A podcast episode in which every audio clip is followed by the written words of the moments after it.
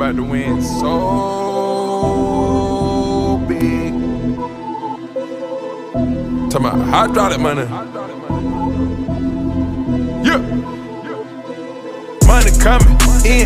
Tell me what's the program? 25 bags of kush. Yeah, get with the program. Show them want that wave, get the program.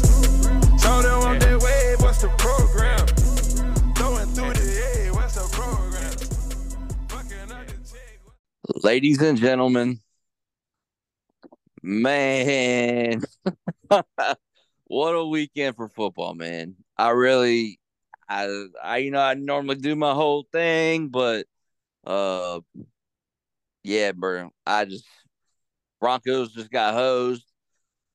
They had a crazy letdown. We're not here to talk about them, but it just, the Saturday Sunday combo is driving me crazy. Um, for the past couple years, but we're here to talk Hokies football. I'm Dan. You know me. We played Marshall this week, where I went to school for a little bit, and also my guest tonight, Noah Dye. He's back from week one. Y'all remember him from the ODU preview. He also attended Marshall, so you know we're both going to the game in Huntington, and we are here talk about this thing as painlessly as possible. Noah, how are you doing tonight? Doing well because I'm a Commanders fan, and that was a good win. We're two and zero for the first time since uh, 2011, I believe. So I'll take that. Uh, yeah, in the words of you, I'm thrilled. I'm excited. I'm excited. Oh man. Yeah, man. It's uh it was an interesting Saturday, man. I think uh over nothing at all went the way I expected it to over the whole broad landscape of college football. Texas struggled, Alabama struggled, Colorado State gave Colorado everything they could handle. Um, LSU, I believe, beat the hell out of Mississippi State. Uh, Florida beat the hell out of Tennessee. It was just, it was just crazy. And then the Hokies, man. Um, yeah, I don't know. It uh, some good things. The more I think about the game, the more I'm able to, you know, remember the good, the good parts. Uh, the bad parts still obviously stick out a lot. Um, were you able to watch the game since it was on the Big Ten Network?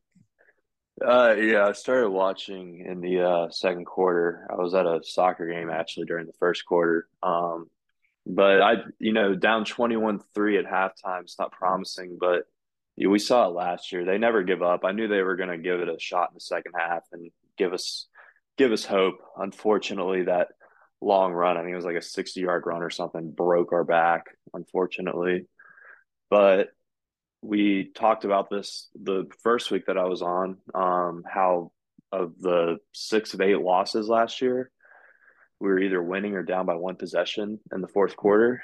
And the two losses this year, down by one possession in the fourth quarter. Uh, just you know, once they once they learn how to finish games, those losses will turn to wins. But hopefully that gets figured out soon. You know.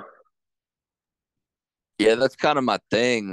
This team is 100% fight, but the finishing part has to happen. And I understand where Pry comes from. I mean, he's always harping that in his post practice pressers is about finishing. Got to learn to finish. Got to learn to finish. And he almost always looks a little, you know, exasperated afterwards because it's almost like he, it's like what keeps him up at night, almost. You know, um, he knows like how far we still have to go. Even and I think he realizes like, you know, this fan base is not patient one bit. Uh, I thought, you know, there would be a little more patience, especially after Grant didn't play. Um, you had a new quarterback, a new leash. I thought uh, maybe coming out the way we come out in games and getting behind so early, a lot of our energy is spent up on coming back, and maybe there's just not enough left in the tank to get ahead. Uh, I'm honestly not sure exactly that one, yeah, that that big ass run from the the quarterback on the draw for the tutty. That running back, man, he you couldn't ask for a better block on the linebacker on that. That was nuts, and it just opened up, and he just took off. Um, it's hard to it's hard to take a loss when the quarterback only throws for like forty yards, but um, run defense still not enough. In the beginning, it was pretty good, but uh, towards the second half, when the time of possession really tilted the other way, it was clear that our interior D line was just spent, and we got gashed. Yeah, I mean, time of possession's huge when it gets to be the fourth quarter. You know, you can't be. That's kind of when it starts showing up in the trenches if you've been on the field a lot, and I think that's kind of what we saw yesterday. You, know, you go down twenty-one to three in the first half, and you're not necessarily holding the ball a lot. It's difficult. It's difficult on the defense, but the run defense is still a work in progress, and they figure that out. The pass defense is obviously solid. They figure out the run defense, they're going to be tough to score on. Yeah, um, I feel like the frustrating part is, you know, you can see how close we are, but yet you can also see how far we are. Right. But um, yeah, it just there were a lot of good things, but there were it gets outweighed, I guess. You know, nobody wants to see nobody wants to hear about it when you're you know you're one and two. But I mean, they exist.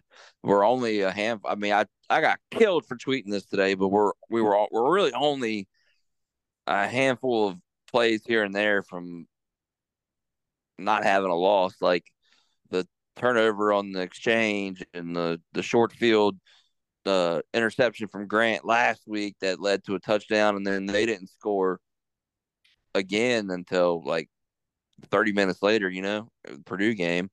But right, you know, all week we were like, who's going to play quarterback? I mean, we kind of figured it was going to be Drones, but they actually had Grant out there at practice throwing the ball around. But uh, I think it was made clear over the four quarters that we watched on Saturday and the two minutes of the end of the Purdue game that we saw that Kyron Drones should be quarterback one of this team.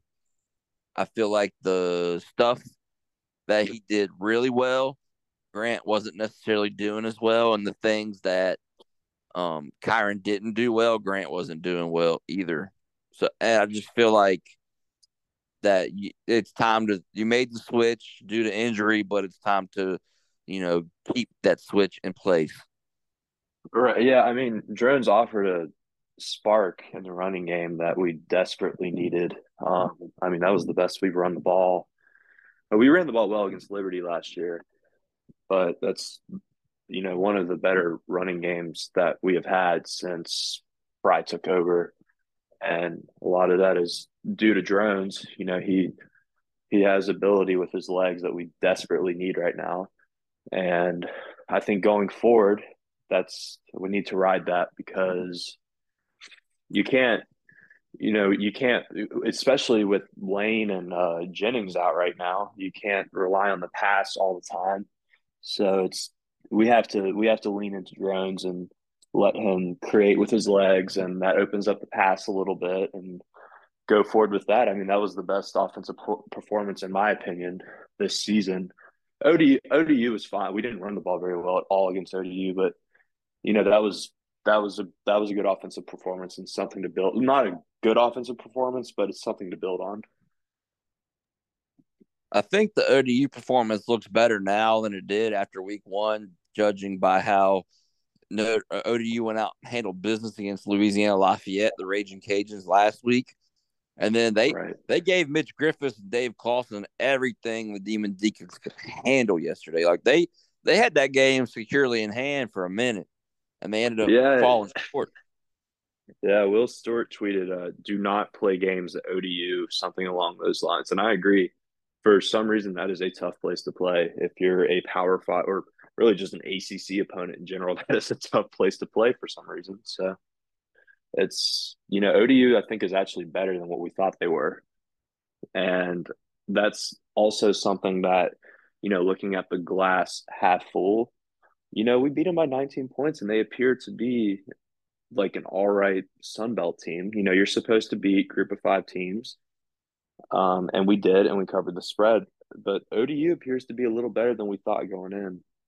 And yeah, I mean, that's something that I feel like we can look back on and be like, that was, you know, maybe a solid win.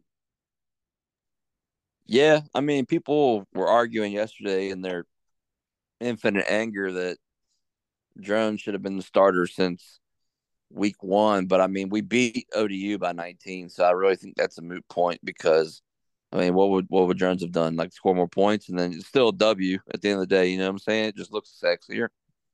But yeah, I mean, uh, I would say that Drones should have been. I feel like Drones should have been the starter from halftime of week two, and then now. Yeah, I mean, the, the second that, the, yeah, I mean, the second that Grant was shaken up, I feel like you kind of have to put, you know, if you have a capable backup and your starters injured, I feel like you kind of run with that. But you know, they they obviously see things that we don't. As you know, we're fans, they're coaches. They see things that we don't. But I think going forward, you have to roll with Drones. Yeah, for sure. I thought Pry was um critical somewhat of Drones in the post game presser about his uh, inaccuracies.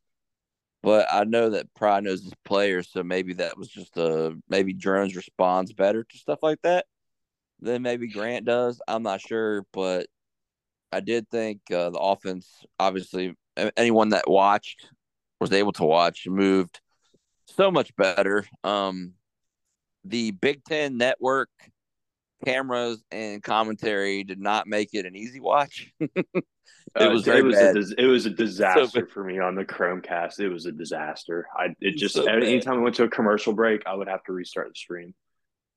Oh my god, it, it was just bad because they were that the cameras were missing plays and they were talking about, oh man, t- we haven't seen Tisdale all day. Well, the dude didn't even dress, brothers. You should know this. Like it's your job to know the stuff.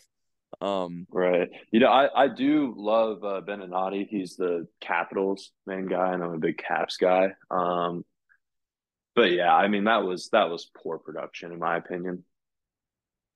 Yeah, I enjoy Adam Breneman's podcast, and I think he was doing all he could on that on that broadcast yesterday, but it just wasn't.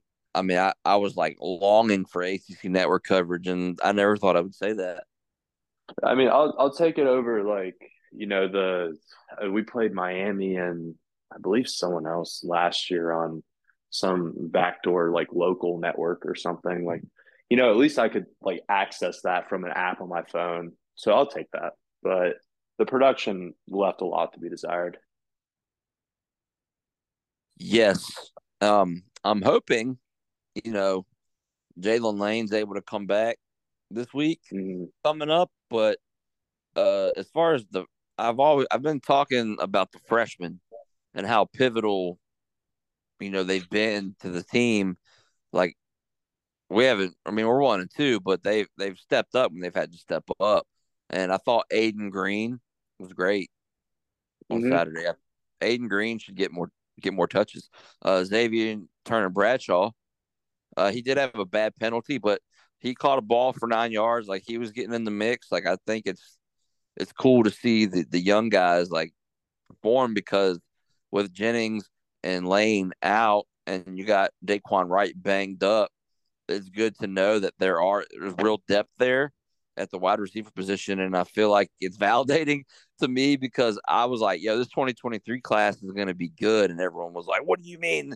Three star you? It's not going to be good. And a lot of them are contributing right away in, in a big way.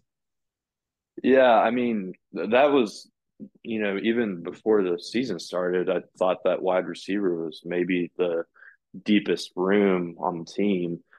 And I think we saw that yesterday. Like you said, Ayden Greene had a good game, and they they had been hyping him up a lot um, in some of the pressers and whatnot. Xavier Turner Bradshaw, just the same.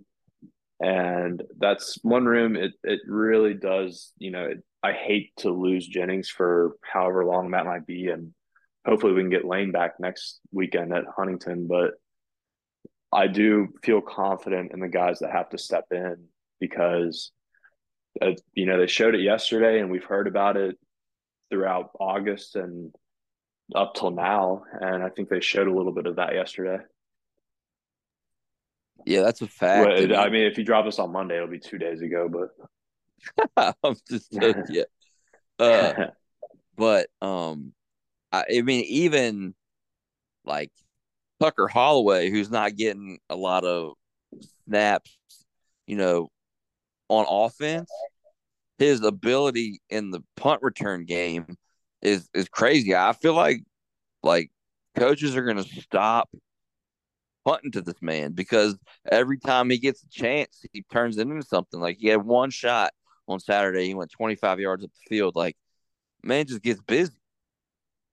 Yeah, I mean, he had he has the punt return yards record for Virginia Tech, and a lot of people were saying like, "Well, Georgia Tech's terrible in punt coverage." Well, it's like Virginia Tech football is like what, like 130, 140 years old. Like, you think Georgia Tech last year is the only bad punt coverage team that we've played against? Like, that was impressive, and he continued that yesterday. He had that one big, I think it was twenty-one to ten when he had that one punt return, and Tucker Holloway, he's he's a weapon. I would almost put another guy back there, not to like also catch the ball, but to like put an extra blocker back there to begin with, because you get the ball in Tucker's hands on a punt return in some space, and he can make something happen. No, that's a fact, and um, they were doing that with Jaylin back there before he got banged up. So I'm mm-hmm. I'm wondering if that will be the the norm when he returns. And, right, well, and they did that last year with uh, against Georgia Tech when he had that record. They had Blumrick back there yep. with him as like a like an initial blocker. Um, and like I said, he set the record for most punt return yards in a game for Virginia Tech. So I would definitely like like to see someone back there with him going forward. Yeah, for sure. And also, um, while we're talking about receivers, dude, Stephen Gosnell is about as reliable as it gets, man. That dude catches everything that gets thrown to him. Yeah, that one, it was like a pass across the middle. He jumped for it, got hit, held on. I think the Rutgers player actually got hurt on that play. That's how big of a collision it was, and he he held on. Um, and he's a good route runner too. You know, you watch him you know, if you watch him run his routes, like they're crisp. He is quick. He gets to where he needs to be. I like Gosnell. I think Gosnell, you know, he's he's not like a flashy player, but he gets the job done, and he's not going to make a mistake. So, I, you know, going forward, would definitely like to see him involved more. You know, he can move the chains a little bit, and we need that right now. Yeah, every every team needs a, a possession receiver. I remember, um, I mean, shoot, Rod Smith is in the Broncos Ring of Fame, and he was a possession receiver, and he was about as good as it got. And he's undrafted, um, but as far as others, Dayquan Felton, we finally saw what Quan Felton was supposed to, what what we had been hearing about. You know, like yeah, he, delivered. He would have had two touchdowns if, if he hadn't gotten interfered with on that one deep ball. Um, yeah, that one drop was bad, but yeah, it yeah that that was unfortunate, but you know he made up for it with the uh, one touchdown, the thirty nine yard touchdown later in the game. So and then he drew that PI because, like I said, that would have been a touchdown if he hadn't gotten uh, interfered with. So going forward, you know, you have him, you have Gosnell, like you said, Ayden Greene. Like there's there there's some talent in that room that we can lean on going forward. Absolutely. And Daquan Wright's been a little banged up, but I thought, you know, he's uh his I think he's more durable this year. I really thought he bought into SNC this past offseason because it looks like Daquan Wright from last year ate Daquan Wright. You know what I'm saying? Like he, he yeah, he's bigger. Still, yeah, he still moves the same though. So I mean, that's I mean he's what like a he's a sophomore, true sophomore. Yep. Um, yeah, he's he's got a lot of potential. We have at least one more year with him after this year. We got the rest of this year and next year. So going forward, like the, like I said, there are some weapons out wide in the passing game that I'm excited about. Yeah, plus you can still use Tuten in the pass game, and I thought that um, Drones and Daywan Lofton have a pretty good connection as well. hmm Yep. I mean, I mean, Daywan Lofton, he was like what wide receiver two last year, and you know he's not like wide receiver two this year, but he's still involved, and you know it seems like he's cleaned up the uh, drop issues that we saw last year, and I mean he can he can be a force as well. So I'm, you know, that's a slot receiver. You know, we've been talking about, you know, Wright's a hybrid tight end, wide receiver type guy. Gosnell outside, Daquan Felton outside. Like now we have like a slot guy with Lofton that I feel like we can rely on as well.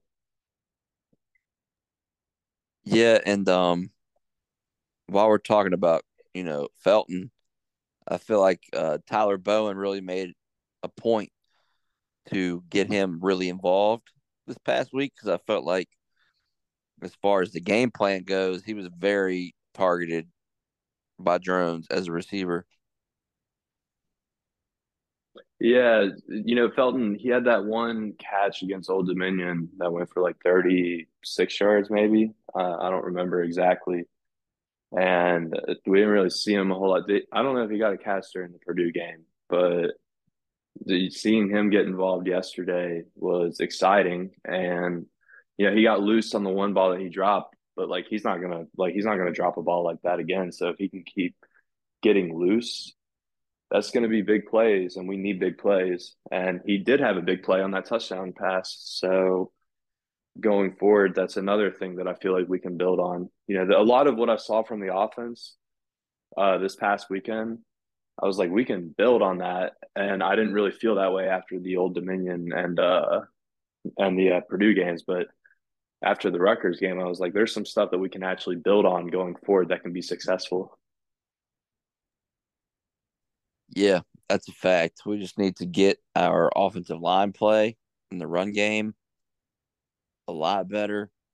Uh, you can't mm-hmm. really have Bob Schick blocking Malachi Thomas when he's the slip screen guy. Um, yeah, that was yeah, that was unfortunate. Yeah, but uh pass pro we're still pretty good. And Drones' ability to move around is just uh I don't know, man. I just like the way he sees the field. like he throws a really clean ball. A lot of and that's nice touch on it.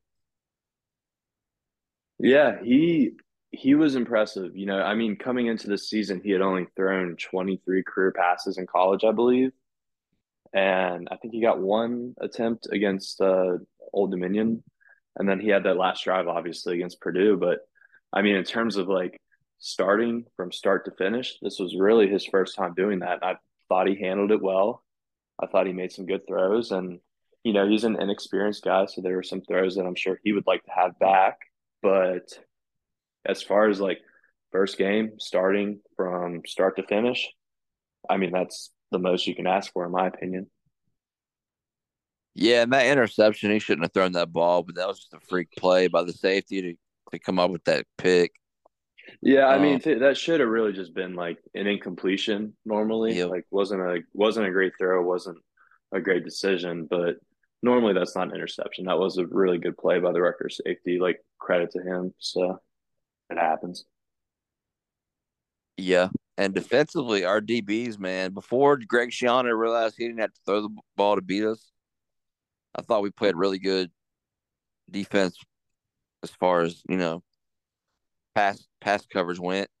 Uh, the run defense was solid in the beginning.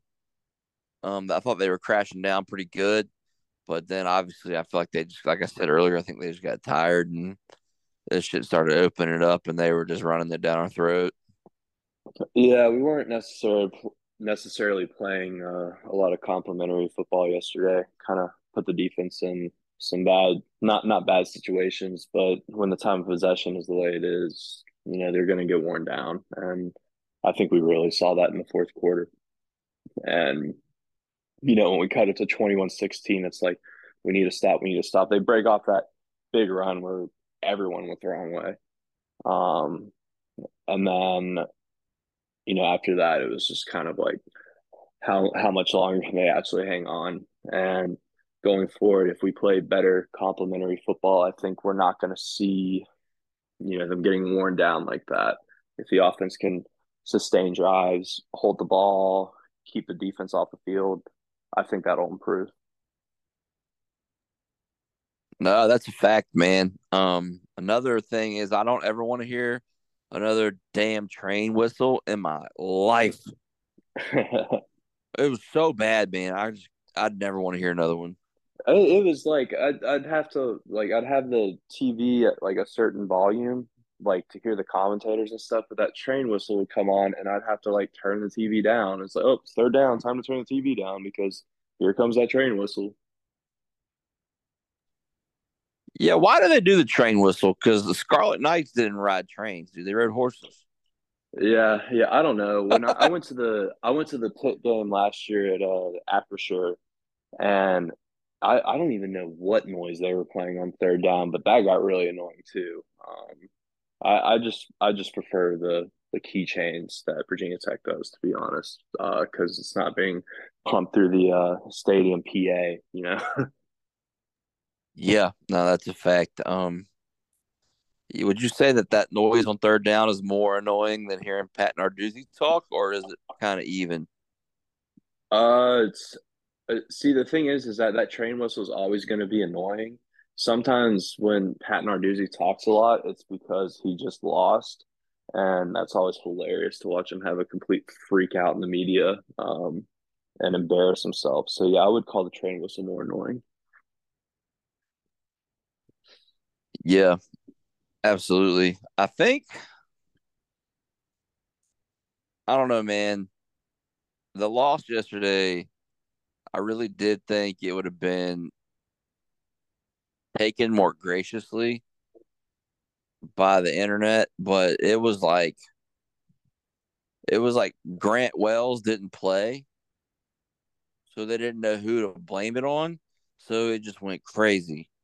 And then I started taking heat, you know, because I don't I don't really tweet knee jerk like that.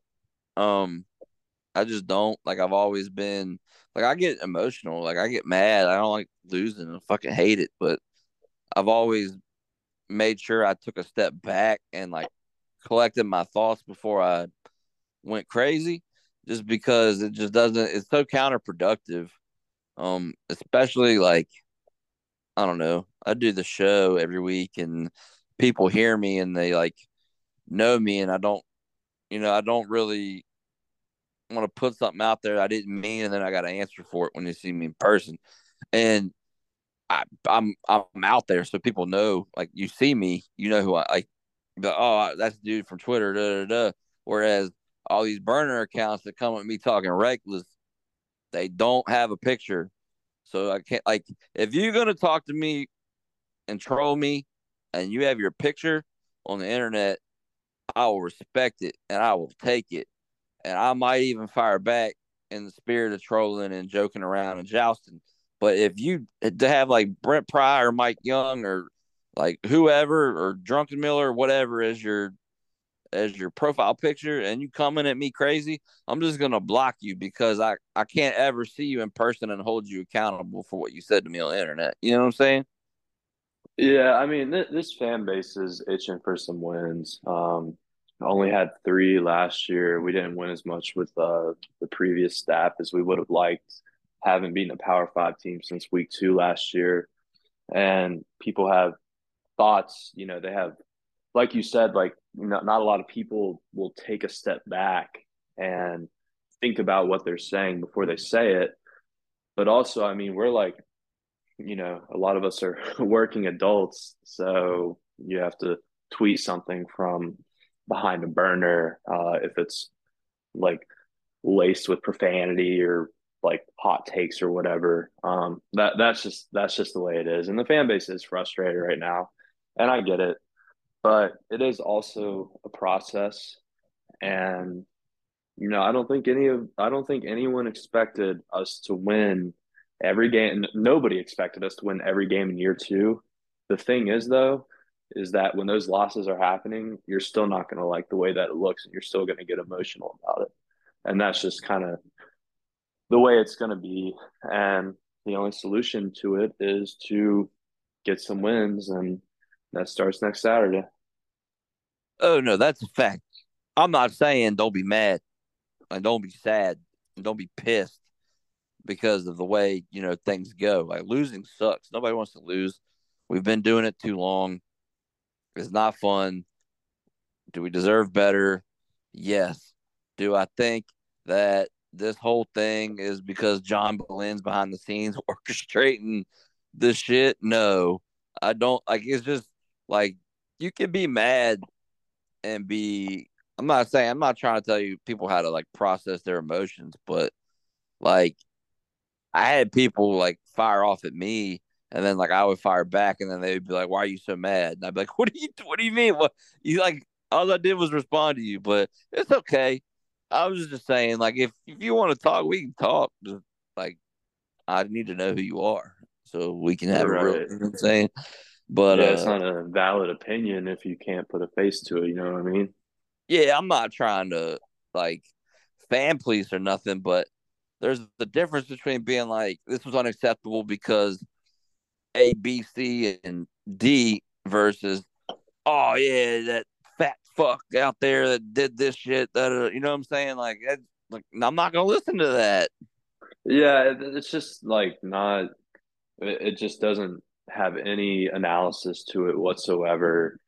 There's no critical thinking that goes into it. It's just kind of like I'm angry and I'm going to say exactly what I'm thinking right now. And you know, some people will think it's true, but most people will probably think it's stupid. And I mean, that's just kind of the way it is. The loudest people are the people that get heard. You know what I mean? So.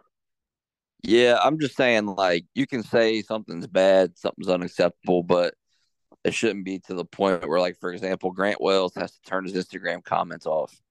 Like, come on, man. Like, these kids are like they're kids. Like, I, I mean, you don't want them.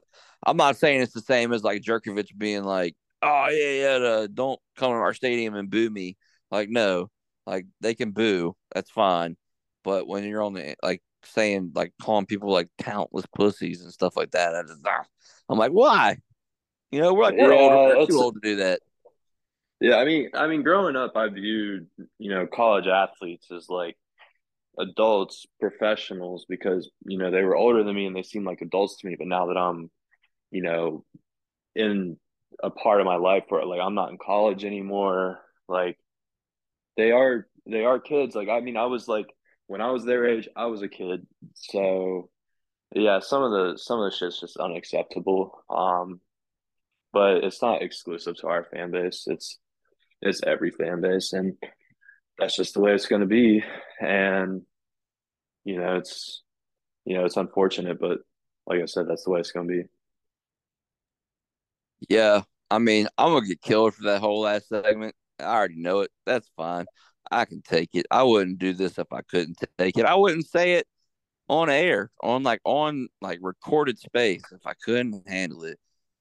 But this next one's gonna get me in trouble too because look, I love Don V. Don V is my brother. I love that dude. I think he is great.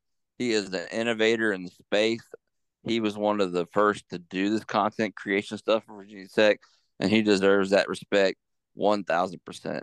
But there are other people on the internet that I don't really know that have seen, they've made like this whole counterculture thing their gimmick, like like their whole personality. And it, they just do it, I guess, to do it. And I'm just like, like, you're trying to, like, one, he would never do it that way. And two, like, you just, it's, it's not, the cheap imitation. You know what I'm saying? Yeah, I mean, I guess the thing with Virginia Tech football is that we kind of, you know, got away from the 10 win seasons and like legitimate like competitor in the ACC in 2012 and it's kind of when Twitter really started to blow up was around that time. So, Virginia Tech fandom in the Twitter space as we know it has always been, you know, save 2016 and 2017 it's always just been mediocre and not what we're used to. And it's kind of just like the norm. But I remember 2016 when, you know, we went to the ACC championship and, you know, we're going on the road and beating the shit out of UNC and stuff. Like people were happy, and Twitter was a great place to be. So winning heals all, and you know we, you know we go out there and get a win next weekend. Twitter is going to Virginia Tech Twitter is going to be a much more pleasant place, and that's just kind of the way it is. And that, that's every fan base. Like no fan base is pleasant after a loss unless it's like a you know like a South Carolina looked all right against Georgia this weekend. Like I, I it's probably like a pleasant Twitter space right now, but it's usually not pleasant after a loss. It's just kind of the way it is.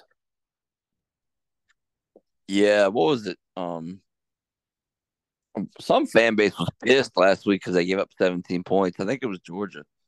That was kind of crazy. Yeah. yeah, Georgia fans are not. Georgia's like what number one in the country, like yeah, you know, and they're still pissed. It was like, dude, like I, I, I'd love to be three and zero oh right now. Like I'd, I'd love to be defending national champions three and zero. Like, yeah, yeah. When that when that shit goes away, like Alabama, like it kind of seems like that shit's going away for them. Oh, badly. And, yeah, and it's like yeah, and Alabama fans, even like back when they were a dynasty, they were still complaining about something. It's like, dude, count your blessings, you know? Yeah, but Nick Saban puts on a master class on how to deal with the fans down there. It's, did you see the uh not to get sidetracked, but did you see the clip on on his radio show where the dude called in and he just like the way he handled him was was incredible. Yeah, yeah, I did see that. Nick Saban's always been. I mean, it goes back. Remember when they were trying to ask him like to decide between Hurts and uh, Tagovailoa? Uh, he he's always been just good with like media and people asking him questions and stuff. Like, yeah, Saban, Saban does that really well. And I mean, Saban he was at LSU back in the early two thousands. He was with the Dolphins for a little bit. He's seen it all. Like he's been in the SEC West. He's been in the NFL. So yeah, he knows how to deal with that shit. That's a fact, man. Um, so now we go one and two into Huntington, West Virginia. Yeah, pronounce that. With. Yeah, pronounce that right. Like if any of you like start talking about, don't call it Huntington. It's Huntington. That, that T is silent. Yeah, Huntington. Mm-hmm. If you're going to the game, make sure you go to Tudor's Biscuit World. They're amazing. I love. I can't. I'm really excited, honestly, to to have Tudor's, man. I really am. I'm so excited. I can see Tudor's from my apartment right now. well, you're an asshole. They're, they're all over West Virginia. Yeah. First one I ever had was in Huntington. The original, uh, the the first ever Tudor's uh, was in Huntington. It's actually like right next to the stadium. So anyone listening to this podcast that's going to the game, like if you're on 20th Street near the stadium, that's where the original Tudor's is. Hell yeah. Um is there still that alley beside the stadium where like there used to be like a, it was like a Wendy's, a Burger King, and a McDonald's. They were all like right there, and they were apartment. Yeah, the, the yeah the Burger King's gone. They put like a like a little not strip mall, but there's like a Starbucks and a Smoothie King and a Papa John's there now. Um, but yeah, the McDonald's, the Wendy's, there's a Sheetz there now. Like that's honestly, you can leave the game like it and get like a stamp, and if you want to go to like Sheetz and get some food real quick, or go to Wendy's or whatever, uh, you can just come right back in because um, it's all right there. Are they serving alcohol in the Joan yet? Yeah, yeah, they've been serving alcohol in the Joan. Let's go, dude. I haven't been back since 09, so it's gonna be um interesting. It sucks that Marshall has to stripe their stadium for a noon game. yeah, I, I mean, I thought, I mean, um, pretty much like any time early in the season when it's like hot outside, all of Marshall's home games are in the evening, but they got that ESPN two slot and it's at noon. So that's going to be interesting. Like you said, like the stripe the stadium during the day, but it's going to be green and white. And so those aren't you know that they're not very close to each other. So I mean, you'll still be able to tell that it's striped, and it's going to be rocking too. I mean, not that often Marshall gets a Power Five team to come to Huntington, so it's going to be rocking. Yeah, I remember my first Marshall game was against Kansas State at the Joan. Ahmad Bradshaw went to hurdle a pile, and he lost, and they were in scoring position, and he lost the ball. hmm and Snyder's first loss, and everyone went ape shit. They were like, "We want Pruitt back." Da, da, da, da. Yeah, But, Pruitt uh, went like what six and six the year before. Like people Yeah. wanted him gone when that Mhm. happens, but fans are fickle. It happens. Yeah, buddy. And if you're looking for a little pronunciation guide on 64 West on your way to Huntington, West Virginia, I know where you're going with this. it's it's Hurricane and it's Taze Valley. It's not Tees Valley and it's not Hurricane. So Yeah. there you go. exit 34 is Hurricane, and exit 38, I think, is Taze Valley. Y'all will see that like uh, probably 20 minutes before you get to Marshall. Yes, sir. Did I go with did I go where you thought I was going? Yeah, I knew exactly. I was actually going to bring that up, but then I heard you talking about I 64 West, and I was and you started talking about pronunciation. I was like, I know right exactly where he's going with this. Yeah, man. Hurricane, Nitro, and Taze Valley. They're all right there. Yep. Hurricane. Shout out Jamie Bailey, Virginia Tech legend, softball. Yep. Hurricane High School. Yeah. And she's also a bartender bartending the Sharkey's now. So if you're in town in Blacksburg, go check her out. Give her some money. She's working hard. She's coaching softball as a GA. And she's um she's she's working she's bartending the Sharkey's trying to make that money. Salute to Jamie. Bailey. Uh but we got business to handle, Noah. I know I went to Marshall for a brief amount of time, and I got a lot of love for the Thundering Herd. And I do yell, we are all the time. But I am a Hokie first and foremost. I'm coming to Huntington. I'm wearing maroon. And I want to see us beat the hell out of Marshall University. Yeah, it's uh yeah, it's it's conflicting for me because I was at Marshall for uh six years, four years undergrad, two years grad school. Um, but grew up a VT fan. So yeah, it's it's it's conflicting for me. Uh, but I mean to watch like Virginia Tech go to the Joan is kind of surreal for me as well. Like even watching them in uh in Blacksburg in 2018, that was surreal. But like Marshall doesn't get a lot of Power Five opponents to come to the Joan, obviously. And lo and behold, my favorite team is going to the Joan. So yeah, I'm excited. Do you think this has anything to do with that favor they did us back when we were trying to become bowl eligible when they came and played us?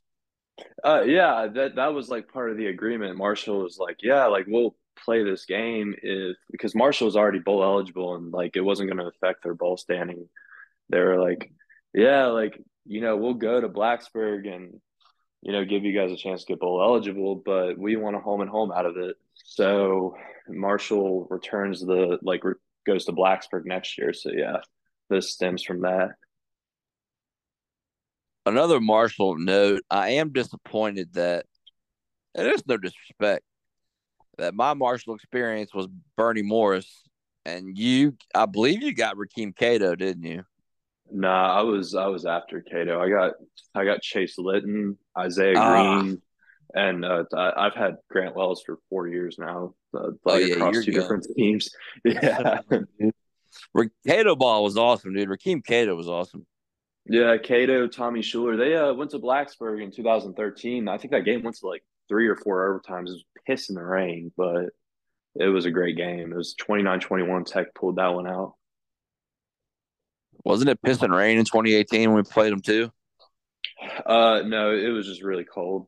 It was That's like December right. first, I think. Yeah, it was, was like Nova. all all the grass was dead at uh, Lane Stadium, and it, it was like you couldn't even see the sun. It was like an overcast, and it was it, yeah, it was honestly pretty shitty, like pretty shitty weather, but it was a lot of fun.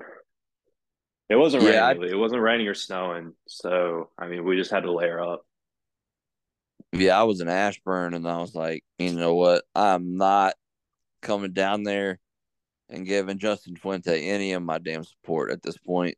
Um, I I know, was- obviously, I, watched, I support the kids, but I was like, bro, I'm not making that five hour trip in this weather for that man. But Yeah, see, I I made the it's like three and a half hours from Huntington, but it was like like everyone the second that VT beat UVA, we were all like texting like we got to go to Blacksburg. One of one of my buddies, he ran cross country at Marshall, and then he did grad school at VT and ran a year there as well. So we all crashed at his place, and we were all so excited. It was a great time. Yeah, I guess the big storyline for this one, you know, it shouldn't be, but it's gonna be. You know, I feel bad if Kyron, you know, starts and everyone's just like, "Oh, Grant's back in Huntington, Grant's back at Marshall." Uh, I wish it was a better scenario. I wish we were, you know, I wish we were coming in riding high, um, and you know, Grant was gonna help, you know, his new team beat his old team. But I think it's gonna be the the drone the drone show, man. I don't, I don't yeah, know. that's that's what I'm expecting. I'm not sure what Grant's status is, but I it's got, in my opinion, it's got to be Kyron Drones, and I think that he can. I think he, he can make some shit shake in in, in the Joan. Yeah, I mean, regardless of Grant's status, I mean, that was the best the running games looked in three games this year. But really, like probably the second best the running games. Uh, the running game was all right against Pitt last year, but I mean, the running game looked like like functional last weekend, which is a step up from what we saw week one and two against ODU and Purdue. And Drones was really the biggest factor in that, in my opinion. So, I mean, regardless of Grant's status, I think you have to roll with drone just based off of this offensive skill set right now. Have you been able to watch Marshall this year? What's their defensive line situation looking like? Uh, their defense is stout, same way it was last year. Um, they have a defensive end. He's been injured a little bit throughout his career, Sam Burton, but he uh he might he might give our tackle some trouble. He's solid. Linebacker Eli Neal, he's he's really good too. Um, and they have a DB Micah Abraham who he's a ball hawk. He uh if you if you make one throw near him, like you know, you might pick it off. Like that that is a stout defense that uh that VT is going to get up against next Saturday. Where did Baby Gilly go? He he's in the NFL right now. I, I forget what he made a 53 man roster for someone. I forget who, to be honest. But I mean, it, he's he's a really good athlete. Um, I always and I mean he's got it like, I mean he's got it like in his bloodline and stuff. His older brother Stephon Gilmore. Um, so I he had that pick six that sealed the game against Notre Dame last year. Um, but yeah, he he's not with Marshall anymore, which is a good thing for Virginia Tech. no, that's fact. Um, I'm trying to think, man. There's a lot of emotional ties to this game. Like Virginia Tech and Marshall run deep. Mm-hmm. Back to like Frank Loria. Um Yeah, Rick Tolley. Yeah. But like after the plane crash, Pry's dad was a member of the first team, the Young Thunder yep. herd. Um, yeah, he told me that I ran that uh 3.2 miles race on uh 416 last year at like the 2022 spring game and ran into Pry at the finish line. And my dad had already talked to him because he was waiting for me at the finish line. And uh, we started talking about Marshall. And yeah, he told me that his dad was on the Young Thundering herd. And I looked it up, and sure enough, yeah, he was a quarterback. Yeah, for old Jack Lengyel. Yeah. J.C. Price coached at Marshall. Um, several yep. people in our uh, recruiting department or pers- player personnel department. You know, they yeah. Attended. They also Marshall people. Um, there's a lot of ties, man. It's uh, we've we we we're forever connected. You know. Yeah. So, yeah, it's that's a good school to have a good relationship with in West Virginia, not WVU. Yeah, fuck them. but yeah, man, I whew, look basically what it boils down to is the difference in a win or a loss in Huntington, West Virginia is did you stop Rasheen Ali? Yeah, uh, Fancher can run the ball too, the quarterback. Um, yeah, but I can which, deal with that. Unfortunately, that like aligns with what our weakness has been um, on defense this season. Fancher and I mean Ali's he had like 20 some touchdowns in 2021 was hurt last year played like four games but yeah i mean R- Rasheen he's a he's a power five football player no doubt about it and yeah he's he has an nfl future in front of him and yeah Rasheen and i actually go back to when he was a true freshman so yeah i, I want to see him do well. Yeah you actually uh, were one of the main reasons that i ended up doing an episode with him last year. Yeah, yeah, I, I, I reached out to him on Instagram actually. Yeah, I like that kid a lot, and I wish him nothing but the best. I hope he has the brightest future. I'm his biggest fan on any given Saturday, except for this one. uh, yeah, I feel that. Yeah, I that man, like he's one of those Marshall players that Marshall's was lucky to have because yeah, I mean, I think he was like like if Rasheen ends up listening to this, like, don't get mad if I'm wrong, but I think he was unrated on 247. But Huff comes to uh, Marshall in 2021, and, you know, he's coached Saquon Barkley, he's coached like those Alabama running backs, and he identified him as soon as he got there.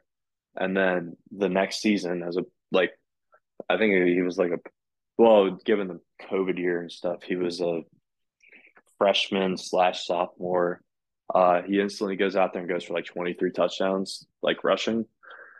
He's he's a special talent. Huff identified that immediately when everyone who went through his recruiting cycle couldn't. So he's he's a special talent. Yes, that's one thousand percent fact.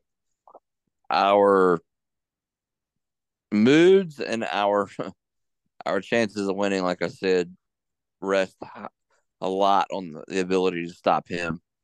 Um, because I don't uh, Fancher's ability to throw the ball doesn't really scare me.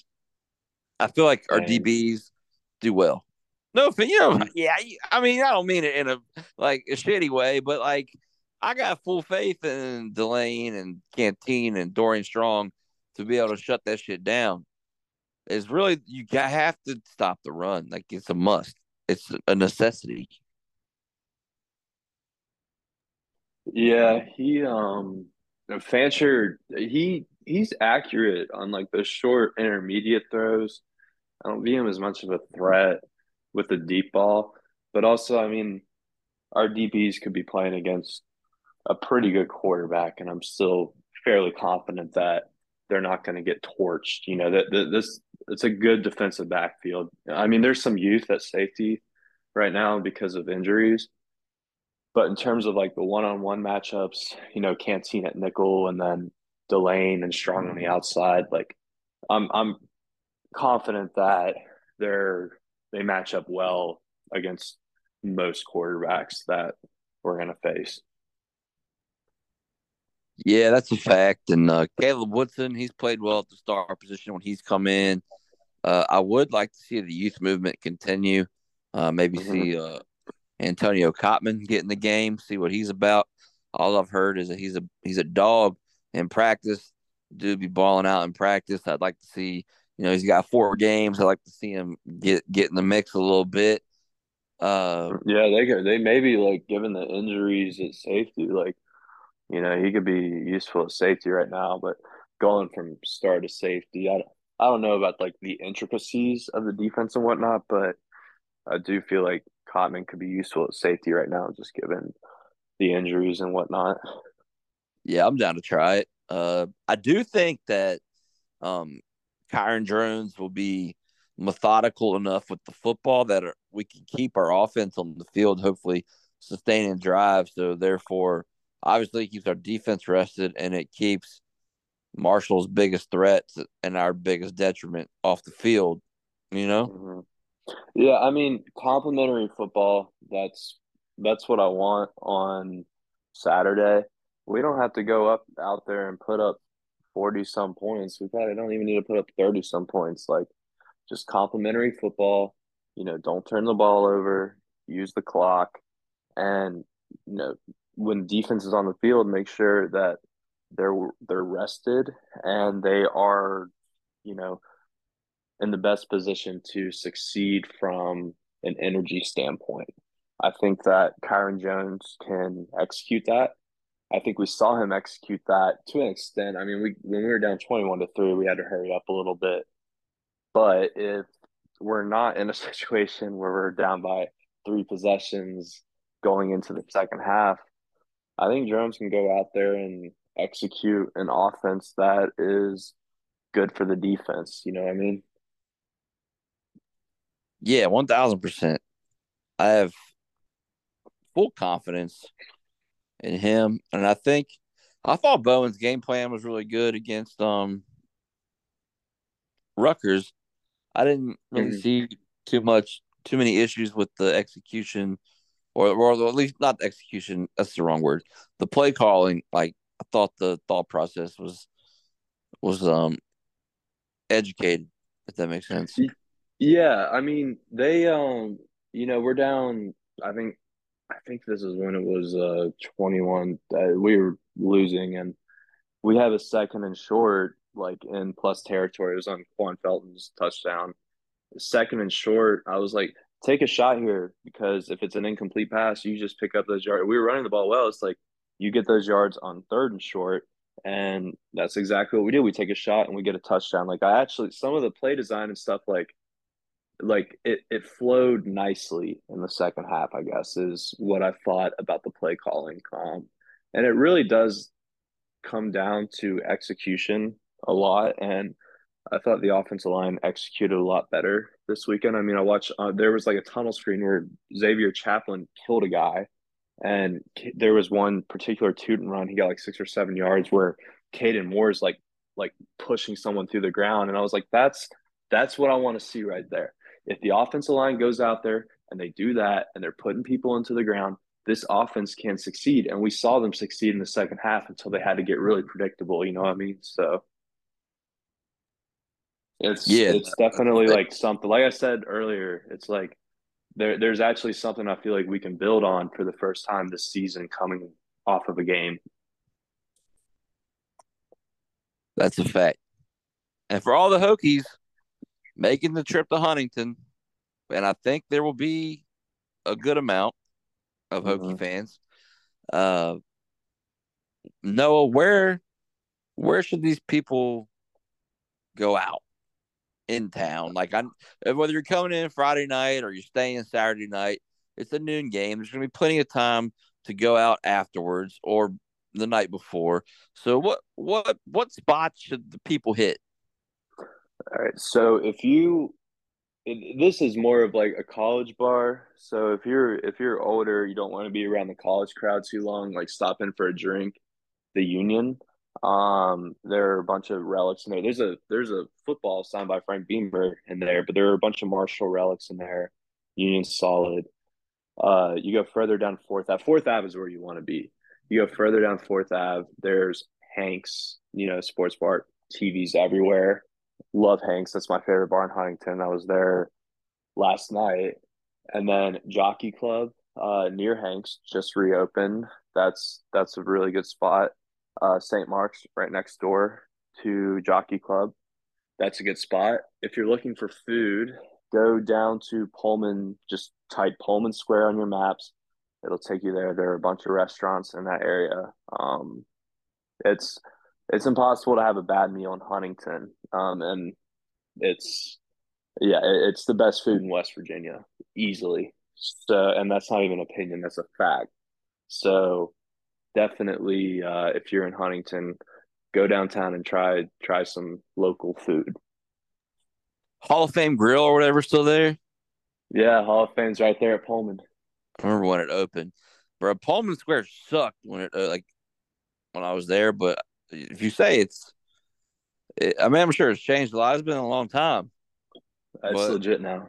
I'm gonna have to I'm gonna have to slide through. I'll never forget. I was leaving Pullman one night, and this woman had gotten pulled over by the cops because she was drunk driving, and she had ran over a fire hose that was attached nice. and, and, working, and the cop was like getting her to do the um sobriety test, like you stand on one leg, and mm-hmm. she's like, I started crying. She's like, I can't. My ankle, my ankles like hurt. I can't do it. And the cop was like, looked at her and was like, use your other leg. she was screwed. when the cops chased us out of there, but uh, yeah, man, a lot of fun memories in Huntington. I'm looking forward to. I know a lot's changed, but I'm looking forward to reliving some, reliving some things. Um, going out with you. Hopefully, you don't get me thrown out of anywhere. Um, yeah, so all the all those, I'm, I'm not really banned from anywhere anymore. There's like a statute of limitations, good. so I'm I'm good. okay, I think I do want to pop in 20th Street, um, just be, just for nostalgic purposes. I remember, you know, Monday nights they did penny pictures way back in the day, and we used to get wrecked. But uh, yeah, that's a good little spot right there by the stadium. I I don't know if it's gonna be open at like 9 a.m. when we're all tailgating, but like that's a definitely like somewhere that you can hit up on like Friday or Saturday night, like or even like right after the game, go in, have a beer. They have food there too. The uh 20th Street. Honestly, forget what it's called. It's just 20th Street. So yeah, man. Um, Huntington's a cool city. Mm-hmm. Uh, I'm sure you hear a lot of shit about it. As long as you mind your business, you should be all right. Uh, yeah, just don't would, be on some crazy shit, and you'll be fine. Yeah, that's a fact. Um, it's a cool town, a lot of history.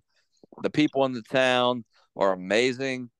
For the love of God, don't make any jokes of ill taste. You know what I'm talking about. I don't got to say it. Um, mm-hmm.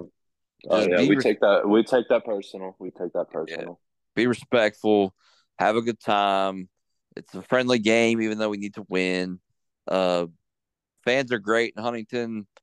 Way better than the ones in Morgantown. Yeah, fuck them.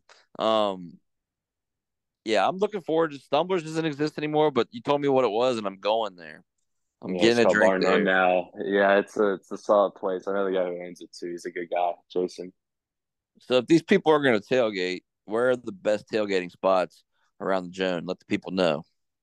Uh, honestly, just go to the Joan. Everybody's going to be like on Fifth Ave around like or 20th Street around the Joan. They actually like block off uh 20th Street in between Third Ave and Fifth Ave, and they'll have like music playing and stuff, and it's it's a good little good little scene. People are tailgating like near like all the fast food restaurants in the area and stuff. It's and yeah, everyone's nice. Everyone will welcome you with open arms. It's it's really like if you're on the fence about going, um, it, it'll be a good time. Like Marshall fans are amazing. So unless unless they're dealing with West Virginia fans, but that's just the way it goes. So. Yeah, so the tailgating scene sounds about the same. Just everybody yeah, crowded I mean, around the stadium. Yeah, yep. Everyone, it's like it's it's all right around the stadium. It's not a far walk at all. You can see the stadium from wherever you're tailgating. So it's it's a really good time. Are there still a bunch of grass lots and stuff around 20th Street and stuff where people can pay to park and tailgate like they used to all along the street? Yeah, I mean some of it's like gravel now, but I mean that's it's still like everyone's parking around there and people set up tents wherever that they can find a spot to do it and nobody really cares not even like the businesses and stuff because they know that people are going to come in there and eat food if they need to. So it's a good it's a good situation. It's a great tailgate setting. Man that's awesome. I'm so excited bro. I, I really am. I'm just looking yeah it's gonna be the longest week ever man. Yeah i haven't been back like it's a six hour drive but i'm ready Mm-hmm. Yeah, it's a 45 minute drive for me now. So I'm not well, even sweating it. Back in the day, I used to just take 81 South to 64 West, but mm-hmm. now it's got me going all like up to the top half of West Virginia and down. Like 66 to 79. Something crazy. I can't remember yeah. exactly. I gotta look it up, but it's not it's not the same path I'm used to. So. Yeah. Also, when y'all get to Charleston, be careful, um, because there's like oh, it's just trash. Ton, there is a shit ton of road work like right after Charleston, and then when you get to Barboursville, shortly before Huntington, there are lane splits. There are people not knowing how to deal with road work. Like, be careful if you're listening to this. You're going to the game. Be careful when you get to uh, Charleston, like on 64, because it's it's uh it's interesting. And Southern exposure is always an option in Barboursville, right? yeah, so I, was, I never really like went to Barboursville a whole lot, but yeah, it's there. Shout out Cabell Midland, man. yeah, Cabell, Cabell Midland. Oh man, yes, sir. Well, uh, that's really all I got, man. I just go into Huntington, handle business, get to two and two. Come Let's home. go one and zero oh this week. Let's go one and zero oh this week. Go one and zero. Oh. Get this dub. Have a great time. Don't be a dick in Huntington, and you'll have a wonderful experience. And I'm looking forward to seeing uh, the people that show up. Hopefully, we can all get together. You know, have have mm-hmm. some drinks, do some good, have a great time. Um, oh yeah, I mean my my friends and I were gonna we're gonna be out there, so yeah, message me. Uh, Dan's gonna tag my Twitter in the uh in the uh, link. I assume you're gonna have to give me a follow request because I'm private for job reasons. But uh, yeah, send me a DM and we'll we have a tailgate and we're gonna have a good time. And yeah, you're anyone listening that's going to the game, you're more than welcome to hang out with us. Hell yeah, man! And most importantly, go Hokies. Go Hokies.